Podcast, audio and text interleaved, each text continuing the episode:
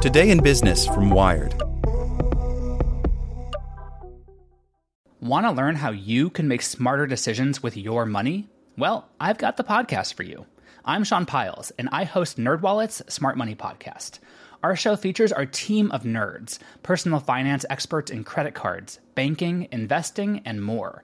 And they'll help you make the most of your money while cutting through the clutter and misinformation in today's world of personal finance. You'll get clarity on strategies to help you build your wealth, invest wisely, shop for financial products, and plan for major life events. Listen to NerdWallet's Smart Money Podcast wherever you get your podcasts. As a longtime foreign correspondent, I've worked in lots of places, but nowhere as important to the world as China. I'm Jane Perlez, former Beijing bureau chief for the New York Times. Join me on my new podcast, Face Off US versus China, where I'll take you behind the scenes in the tumultuous US China relationship. Find Face Off wherever you get your podcasts. Today in Business from Wired. The Overlooked Upsides of Algorithms in the Workplace. Author and labor lawyer Orly Lobel says AI can help mitigate human biases in hiring and compensation. By Jennifer Conrad. Orly Lobel believes technology can make the world a better place, and she knows in 2022 that makes her a bit of a contrarian. Lobel, a law professor specializing in labor and employment at the University of San Diego in California, has studied how technology and the gig economy affects workers that has made her familiar with the potential disruptions caused by tools like automated resume screening and apps that use algorithms to assign work to people. Yet Lobel feels discussion about automation and AI is too stuck on the harms these systems create. In her book, The Equality Machine Harnessing Digital Technology for a Brighter, More Inclusive Future, Lobel encourages a sunnier view. She surveys the ways AI has pervaded many of the most important and personal aspects of our lives, with job seekers increasingly placing their fate in the judgments of automated systems and home healthcare devices sweeping up reams of intimate data. If deployed with care, Lobel argues, such tools can create more diverse applicant pools or more effective healthcare. She spoke to Wired about seeing AI as a potential force for good. This interview has been edited for length and clarity. Jennifer Conrad starts by asking You characterize this book as contrarian. What's wrong with the recent attention to the idea that AI can be harmful? Orly Lobel says For the past decade, I've seen too much of a binary discussion. People on the inside of the tech industry are not really interested in equality, distributive justice, and fairness. They're just celebrating technology for the sake of technology. Then there are people asking who are the winners and losers, and how do we protect different rights? I wanted to bridge the two conversations. We need to celebrate opportunities and successes, not just have tunnel vision on the problems. And people who are interested in having these conversations are getting more discouraged. A lot of people, particularly women and minorities, are opting out of working for big tech. It's a vicious circle where we're getting fewer of those diverse voices on the inside, and the people who are critiquing or being agnostic have less skin in the game. Conrad says, People often assume algorithms give precise or perfect answers. Is there a danger that no one will question automated hiring calls or accusations of harassment? Lobel says, I've been researching hiring and diversity and inclusion for a long time. We know that so much discrimination and disparity happens without algorithmic decision making. The question to ask if you're introducing a hiring algorithm is whether it is outperforming the human process, not if it's perfect. And when there are biases, what are the sources, and can they be corrected, for example, by adding more training data? How much can we debias as humans versus how much can we improve the different systems? A vast majority of large companies today are using some form of automated resume screening. It's important for agencies like the U.S. Equal Employment Opportunity Commission and the Labor Department to look at the claims versus the results. There hasn't been enough nuanced conversation about the sources of the risks and whether they can be corrected. Conrad says you describe the potential of using candidate screening technology that takes the form of an online game, like Wasabi Waiter from a company called Knack, where a person is a server in a busy sushi restaurant. How can that be effective at assessing job candidates? Orly says it's thinking more creatively about what we're screening for, using insights from psychology and other research on what makes a good team player. You don't want only what we call exploitation algorithms, which look at who became successful employees in the past, like somebody who finished an Ivy League college and was captain of a sports team. There's a lot of talk about the black box problem, that it's hard to understand what the algorithm actually is doing.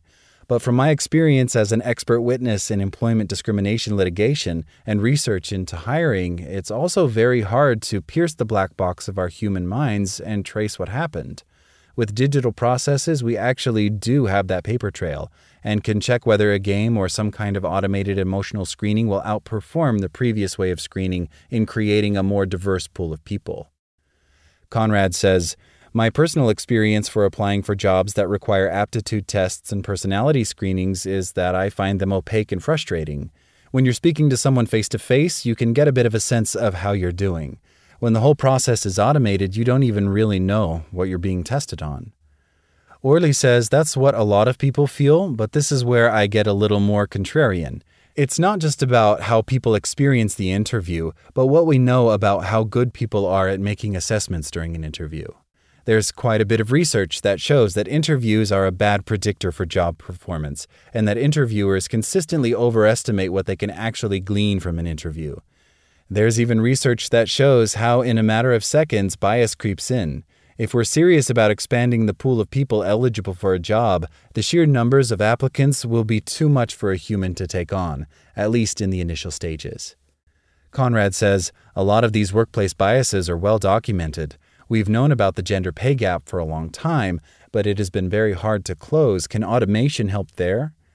Orly says it has been frustrating to see how stagnant the gender pay gap has been, even though we have equal pay laws on the books. With the vast data sets now available, I think we can do better.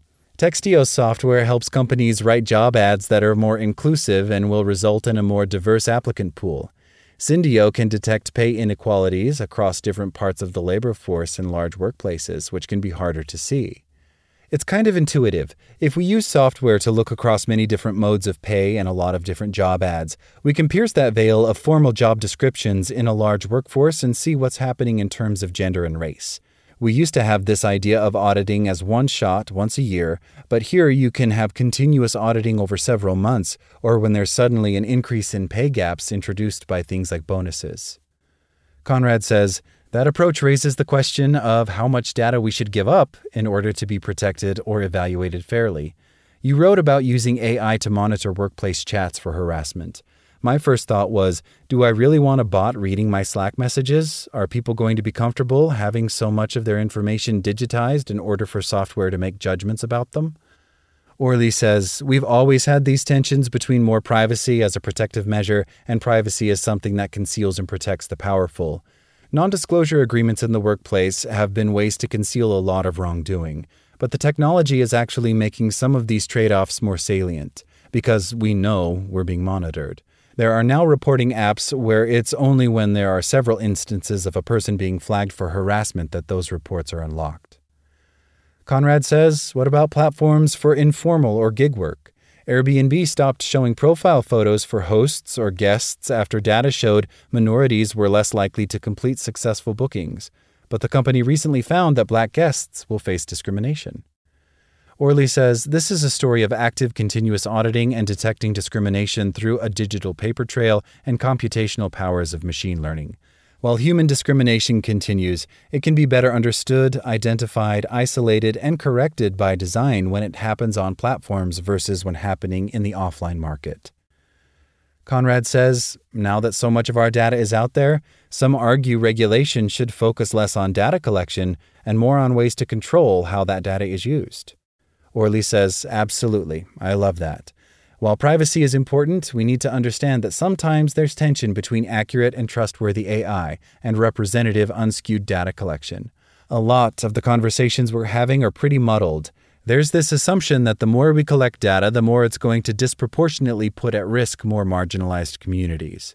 We should be equally concerned about people who are what I would like to call data marginalized.